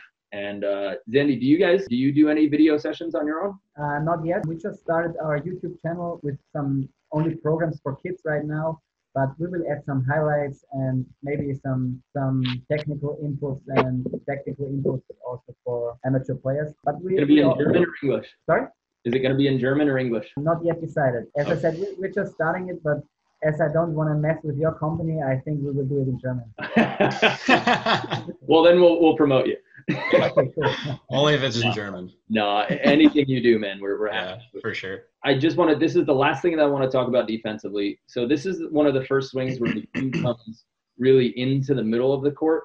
And I notice that you step out wider here than you have on any of the other digs. Is that intentional and why do you do that? I think, I, um, without seeing the result now, I think it was a wrong decision. Usually when yeah, that's what happens. When, when he's coming more from the middle, um, he's taking himself away more angle. So he cannot, or it's not so easy anymore to hit a sharp angle.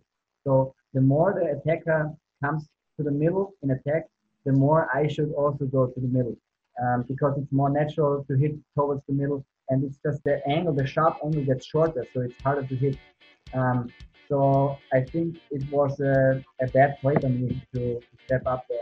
I don't know what I think.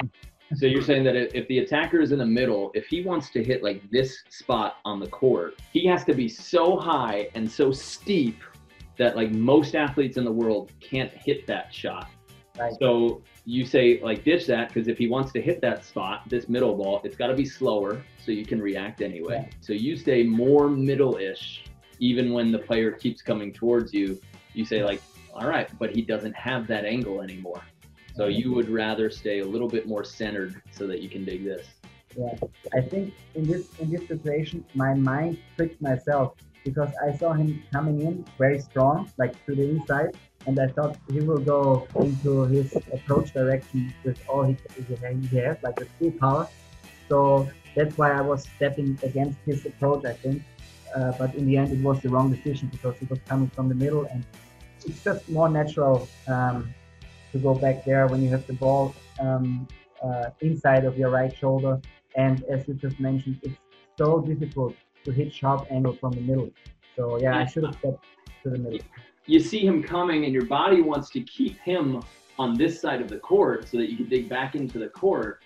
So you want to move wider so that you bring it back to the middle of the court but then your like your non-lizard brain needs to say like he won't be able to hit that side. Even though he's getting further outside me i'm going to stay here because he's probably going to make an error if he hits there. Yeah he does a good job with his line of approach and really making it aggressive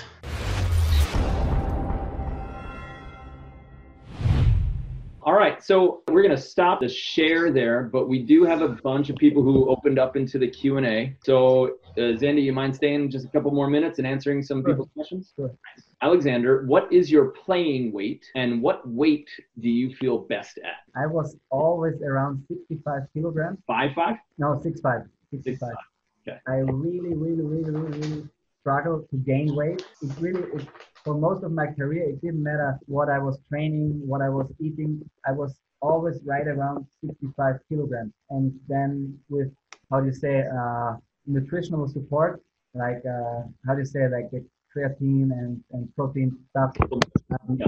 I was able to get to almost 69 kilograms uh, in off season, and then after two or three tournaments, I'm back down at 65. Okay. So did you want to, or did you find it important that you got heavier during off season, or it didn't really make a difference? It was the goal to get stronger, and especially now that I'm getting older, to prevent injuries, to get a little bit stronger and more stable. Yeah, but it's uh, really hard for me, and from the feeling, how I felt better, it didn't change a lot. So Okay. I mean, it's it's not a big, also not a big, it was not a big jump between my weight, um, but um, I felt the same, uh, no matter if it was 55 or 68.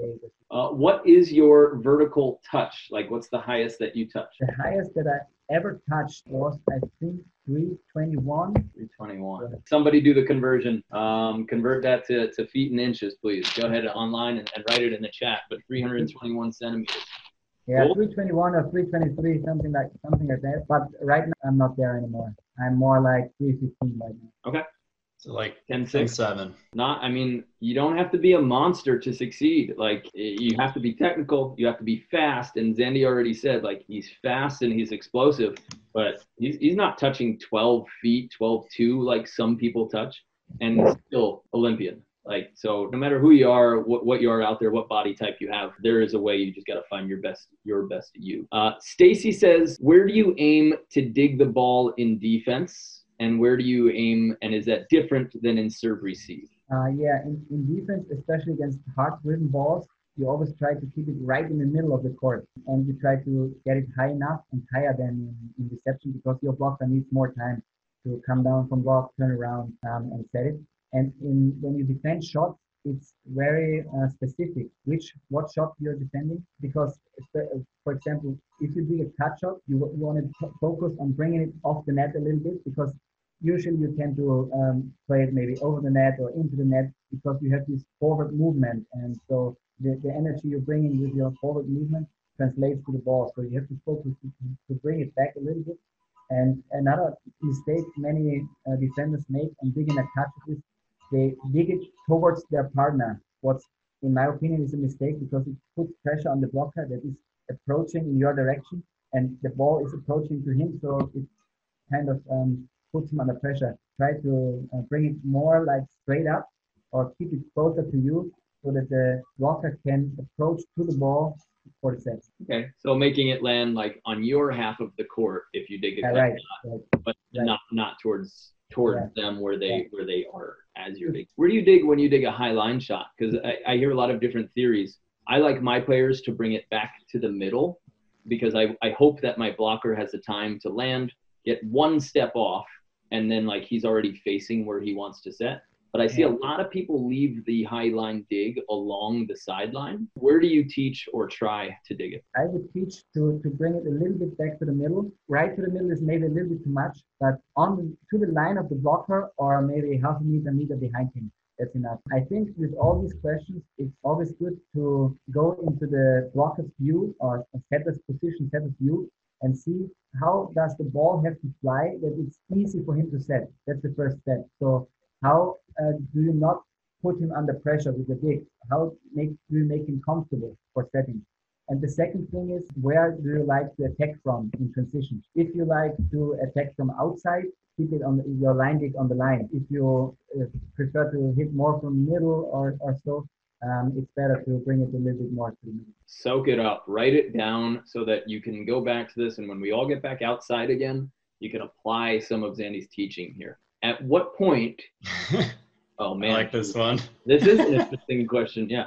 Um, oh, I did want to touch back just just as you said, like what ball is going to make my setter most comfortable right now? That's going to be tough for a lot of amateur players, I would say, because they're so concerned just with touching the ball first. You know that they're like now your mind as an advanced player, you're saying, okay, touch, and I need to put it right here because my blocker is there and he's either in the air or on the ground right now. So you- you're having two minds right there. And I think a lot of the amateurs, where they're at, they're probably just thinking about like footwork and getting a good touch. But as you progress through your games, guys, you also need to be aware of where your partner is and what their movement is like and sensing them. You think so, Brandon? Yeah, it's uh sorry, Xandi, go ahead. to make one step back and to simplify it a little bit, there are maybe two points you can you can focus on. And this is one point is play the dig high enough so that the blocker has time to set. And the sec- second important thing is the movement of the blocker after his block. This is very important. Um, these are, I think, is the two things that you can control easily in, instead of playing the dig perfect, was uh, definitely a very, very tough thing to do also for me and for world-class players. Um, but you can always try to play it high enough so that the blocker has time to go to the set and the, the blocker can focus on his first steps after landing. And I think these two things are easy to do and uh, and very important. I think a lot of blockers end up like landing and immediately chasing the ball when they should be immediately getting to a setting position.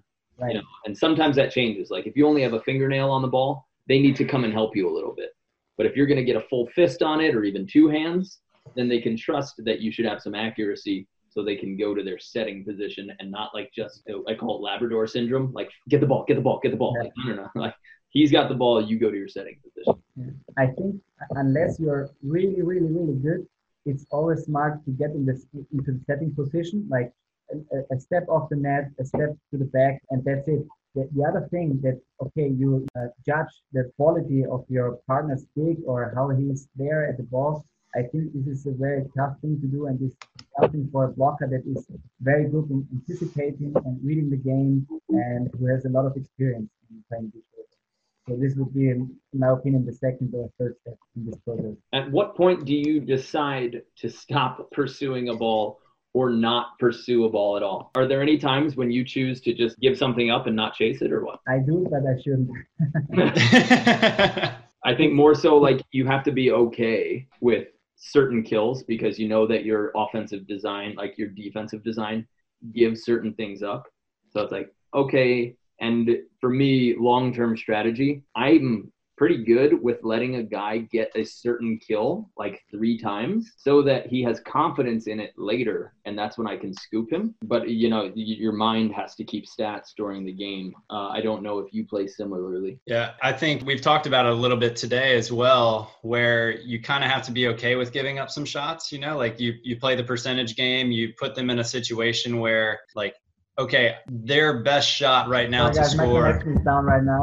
who's down We still see you. Yeah, now I'm back. I think I, I didn't hear the last part. Just saying, there are certain points where you're so like we had the one play that we were talking about. You thought that he was in a position more where he was shooting, and then he hit that ball deep cross court, and that was kind of the ball that you were willing to give up on that play. That's something that I I have that conversation a lot with the people that I coach, especially if I happen to be playing with them and I'm a blocker. So if I give them a line call and they're just starting out, I tell them, okay, this means if they hit a ball over me to the line, like that's the ball that I want you to give up. But if they happen to hit a ball hard cross at you, or if they shoot a ball cross, then those are the balls that I'm not expecting you to get the dig, but I'm expecting you to at least touch it, you know? So that way it's kind of, I think that that's kind of a better way to think about that. Obviously, it's easy to give up on a lot of shots.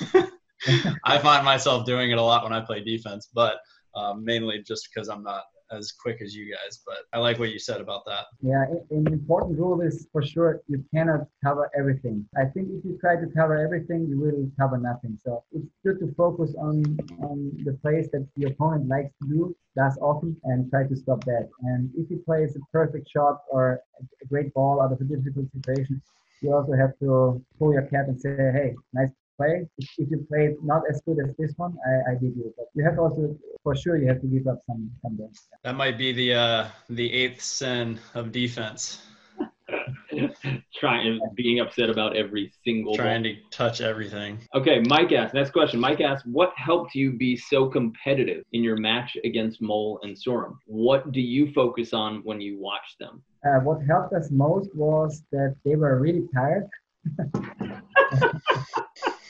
yeah, I mean, we didn't have anything to lose, we played with a lot of risk, especially my partner. We said, hey, just go for it on serve. And it was an easy match for us. They had all the pressure. For us, it was just enjoying. And it was just mentally very easy to play because if you have nothing to lose, you can risk, and it happens uh, to work uh, out uh, a lot of times if you don't have pressure. So yeah, I think that helped a lot. And in the game, as as I told you in our Instagram live chat uh, before, we didn't really have a plan because we knew that they had lost four matches the whole season, um, all four matches against the number two or the number three in the world. we knew our chances were not very big, and also if we would have won that match, the pool play at the European Champs is like that. That if we won, won this match, lost both the other matches, and they won the other matches, we would still be out. So it didn't really matter so much. So we just started the game without really thinking a lot about tactics or so. Uh, yeah, for me it was just I wanted to see them play live, like on the court against me. it was my first time. So and, you're an Olympian and you're looking at these kids and you're like, I'm just really excited to play against you. it was like this because if the team uh, loses only four matches a whole season, then I want to play them and I want to see it. I want to see how it is to play against the block and stuff. Yeah, we just try to avoid the block and risk serve and yeah, try to get some easy points with serve and it worked very well. When you say serve with high risk or serve aggressively, what does that mean to you? Do you serve flatter and faster? Do you try to hit the top of the net? Do you serve closer to the sidelines? What does serving uh, more um, aggressively mean to you? I think with jump float, it's flatter over the net and also more to the sidelines. Like you risk just more to the, uh, to the sidelines. Um, and for jump serve, you should serve with more power. Josh asks, uh, it seems like you're still getting better as you get older. How do you do that? I think, first of all, in beach volleyball, you can gain so much from experience. Experience is so important. The second thing that helped me the last couple of years was mindset. Um, because until the Olympics, there was always a lot of pressure involved. First of all, we had this high goal to go to the Olympics.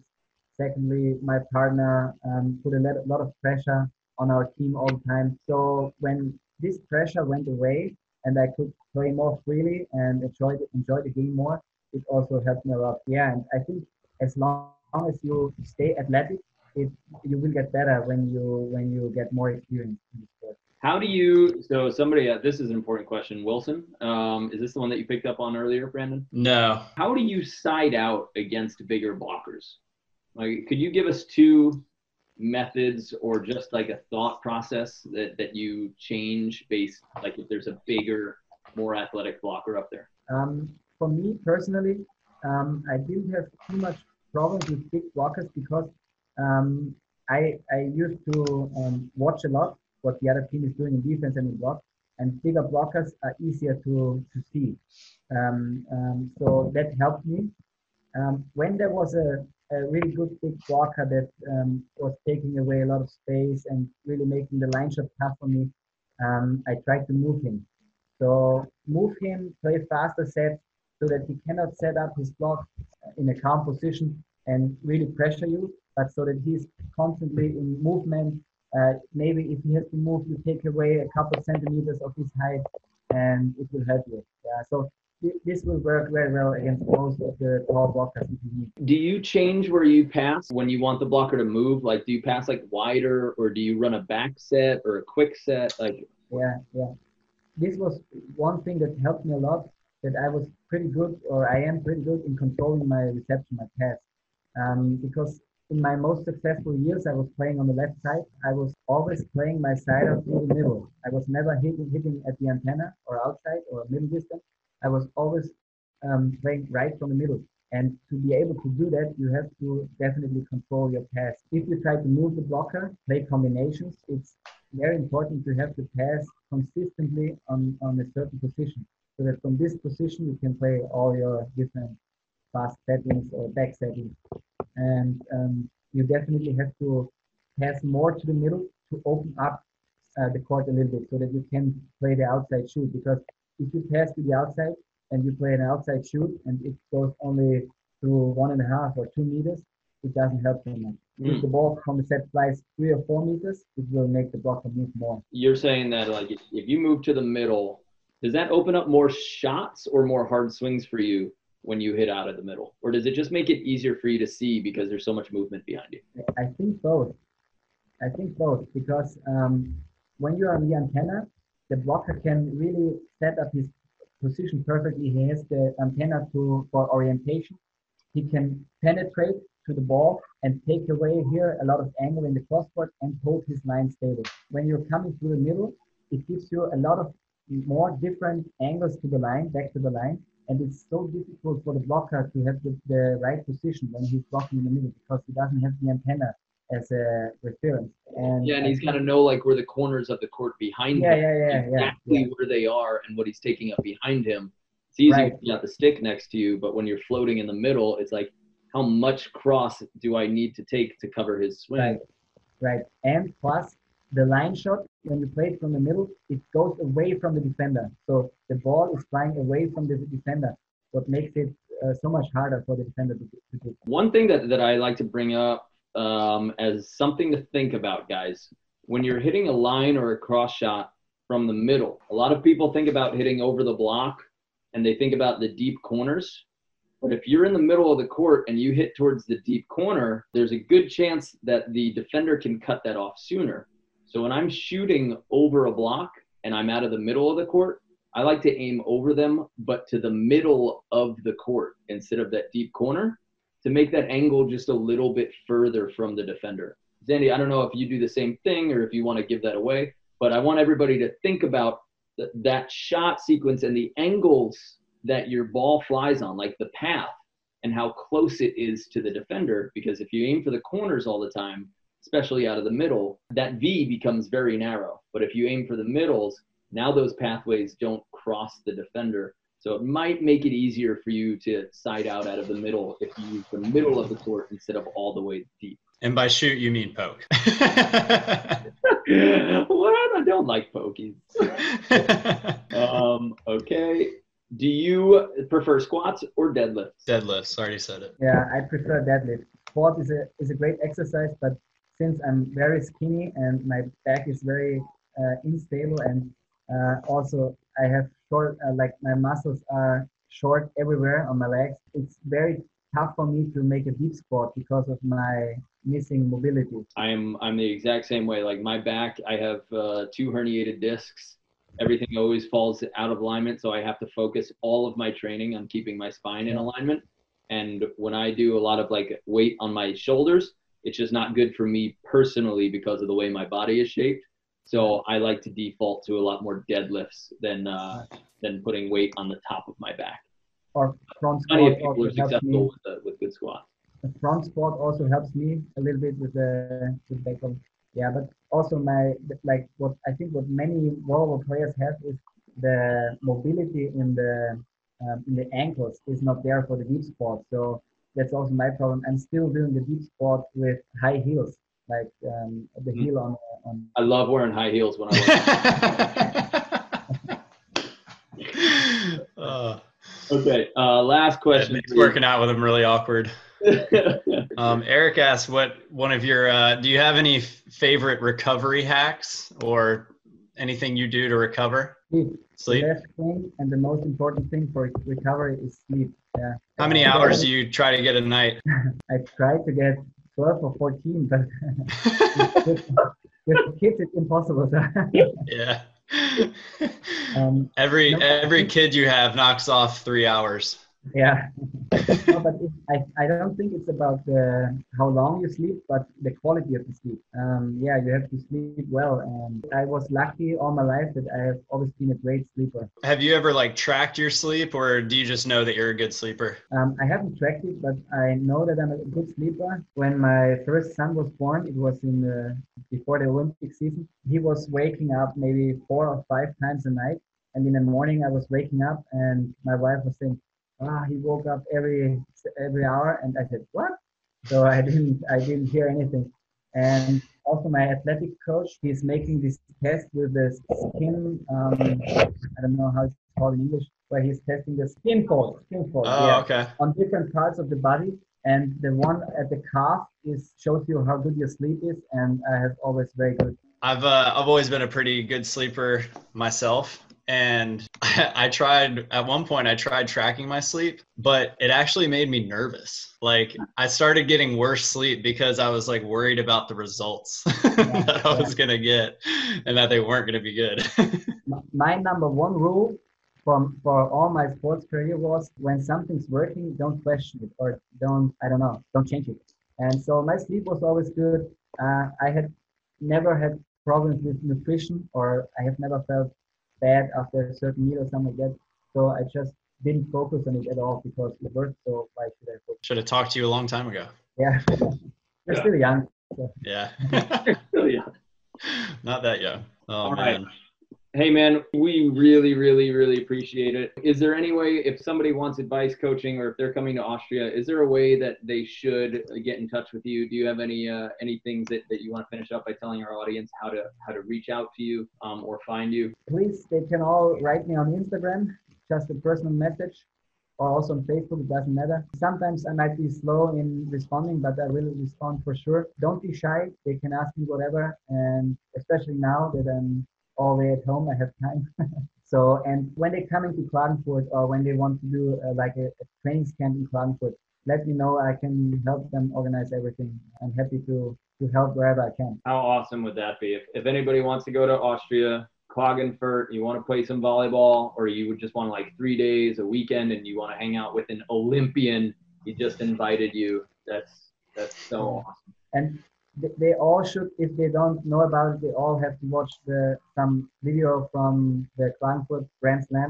when he was still in place to get a feeling uh, how cool Klagenfurt is and a very nice place to play beach volleyball. Well, we really appreciate you coming on, Xandi. Thank you so much for teaching us and for teaching everybody here and taking your time. Can't thank you enough. I know that, that I've I've written down quite a bunch here, and there's so many things that you brought that I didn't even think about. So I, I really appreciate the lesson that you've given both me and Brandon and everybody who's attended.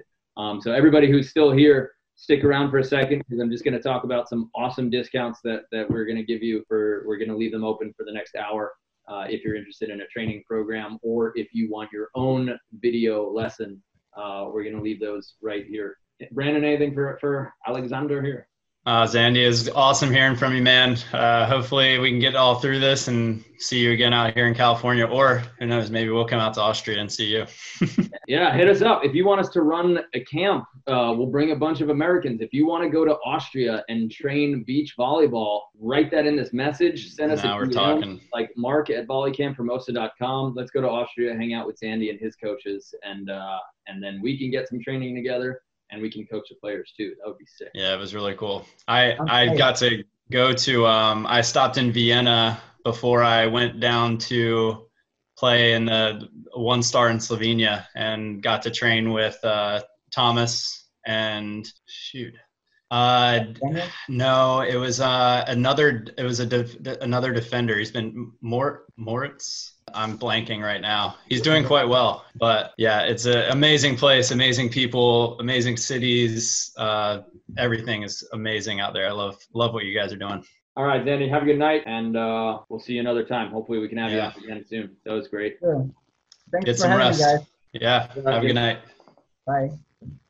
So that was pretty cool. I got a lot out of that. How he's thinking, some of the some of the ways that I thought about it. I was like, okay, he's doing what I do. Like on short balls, he moves in and he gets stable. Where I know that a lot of players charge the net when it's tight instead of Right, hopping forward, holding. Like staying stable. Yeah, yeah. His mindset of getting an attacker to hit into my blocker when I'm not the blocker. I saw a light. I saw a light bulb go off in your mind when that happened, and part of me was actually so happy to hear him say that and see that reaction because I've been that blocker so many times for you. I'm ready for you to start doing some work. I need you to start making me look good. But- but you know what's gonna happen? I'm gonna juke back there. You're gonna get a block, and I'm gonna start pointing to me on stadium court. I am completely okay with that. I'll let you have all the celebrations. cool. As Andy said, if we have any more questions or any of your questions haven't answered, go and find him, follow him, and ask him those questions um, on Instagram. But uh, guys, you, you saw just how much that we all got from each other doing a video lesson together. And we've been offering this for over a year. Um, we're good at it, we're experienced at it, and I promise we can bring you a ton of value.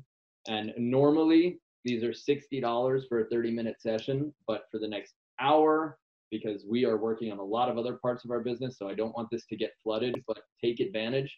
It's $30 for 30 minutes. You get a private video lesson with a professional beach volleyball player.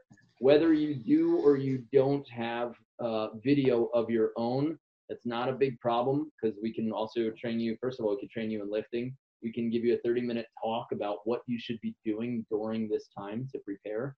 And all of your questions that you have for beach volleyball, I wish I'd started these webinars before uh, before we were in this position because I was like, there's so much that I'm learning just by talking to somebody for a half hour, an hour, two hours. We're so lucky to have Xandi there. And I think that guys, if you're looking for the next level, and if you're here, no doubt in my mind that you're looking for the next level.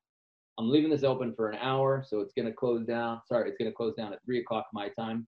But you get a video lesson with me or Brandon for 30 minutes. We can talk about whatever you want to talk about. We can use whatever film you want to talk about. So I've included that link right there. I'll include it again and yet again Yeah. because we believe in the 60 day strength and conditioning program. Um, we know how much it's working, and me and Brandon just reset it, and we're restarting our 60 days. Um, we're doing the exact program that you're doing. It is our off-season program that is also 50% off. Um, so 40 bucks for a 60-day training program with every single exercise rep set laid out for you with video demonstrations. There's no Yeah. reason for you not to get this program for $40, which is the price of like half a month at a gym. Yeah, and you get that access to us. Uh, I mean, I'm. Are you doing day three today? Uh, yeah, I'm on day three today. Yeah, so you're on day three today. I'm doing day three tomorrow. So anyone that gets it right now, especially if you start right away and you get it right away, then you're going to have those firsthand questions, fresh questions for Mark and myself, where we can answer those questions very, very honestly because we just did it. I think that's pretty big. Um, yeah, as far as lifting and the video analysis go, um, you know, I think Xandi talked a lot about his lifting mechanics and stuff like that and how important he thought getting strong in his lower body and his upper body are for his game. And then also with his video analysis the one he said i don't know the exact quote he said but he said he wished that he had done this more.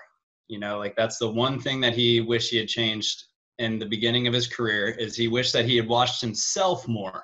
You know he watched he said that he watched a lot of other people play he always analyzed other teams and that's pretty easy but um, yeah sitting down especially with somebody that can that can help you and and analyzing yourself that's where growth happens um, it's I, I think that that's coming straight from an olympian and um, his ability to say that and think that is it's reassuring for us Yeah, I'm I'm happy that you picked up on exactly that.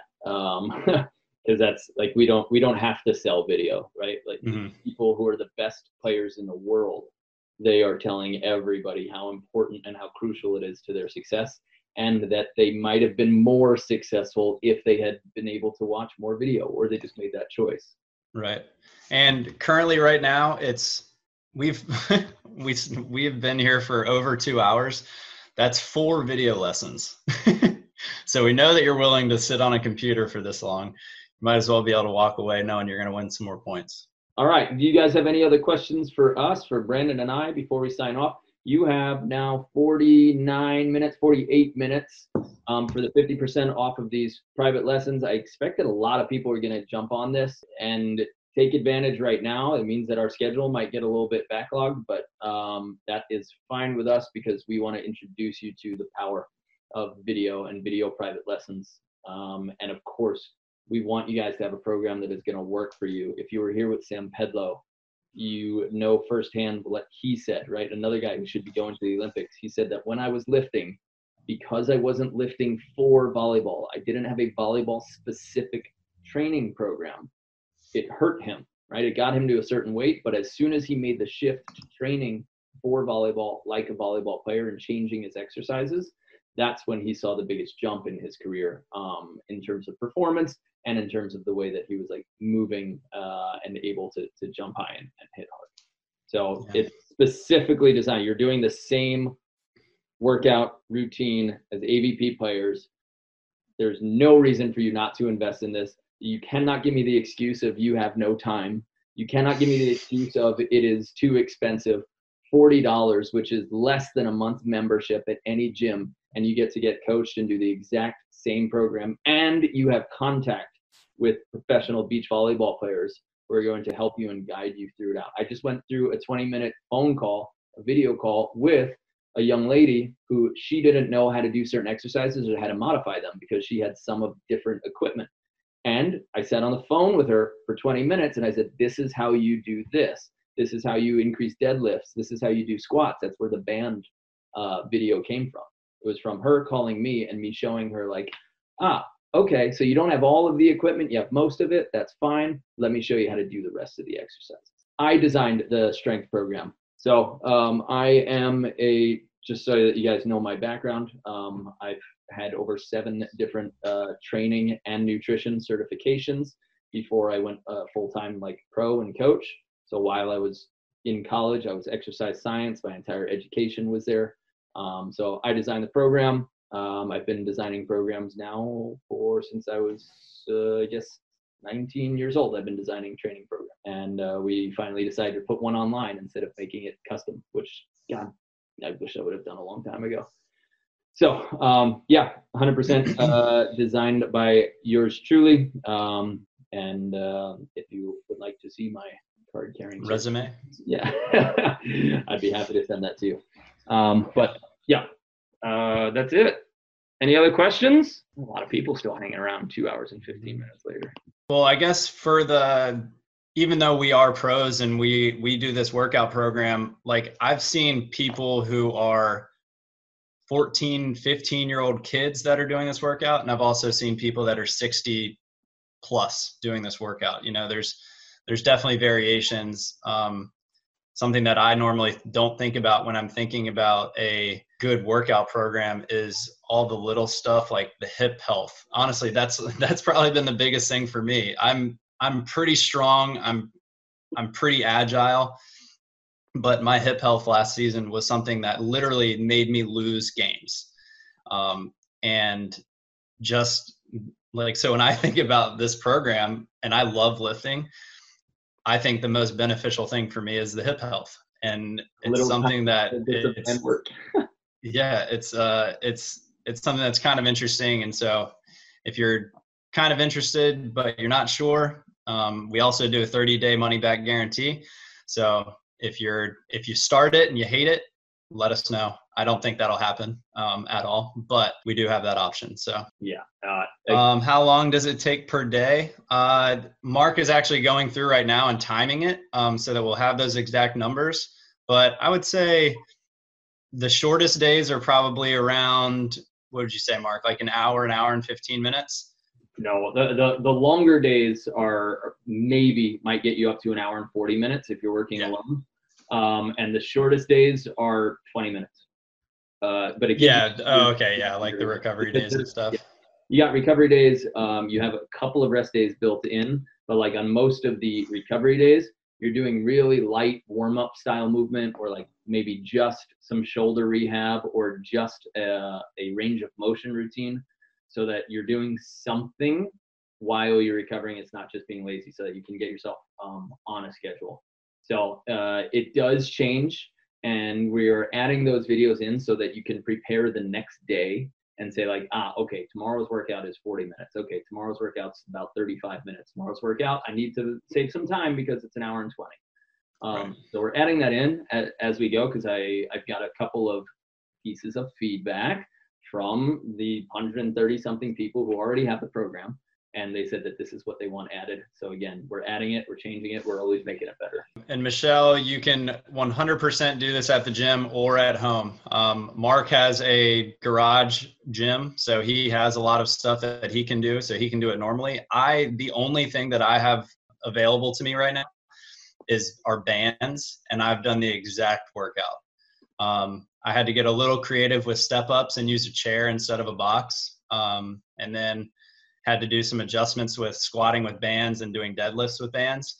Um, but honestly, if you're not big into workout, if like if you haven't done a workout program before, um, finding alternate alternate moves for these big lifts is probably going to be more beneficial for you in the long run anyway.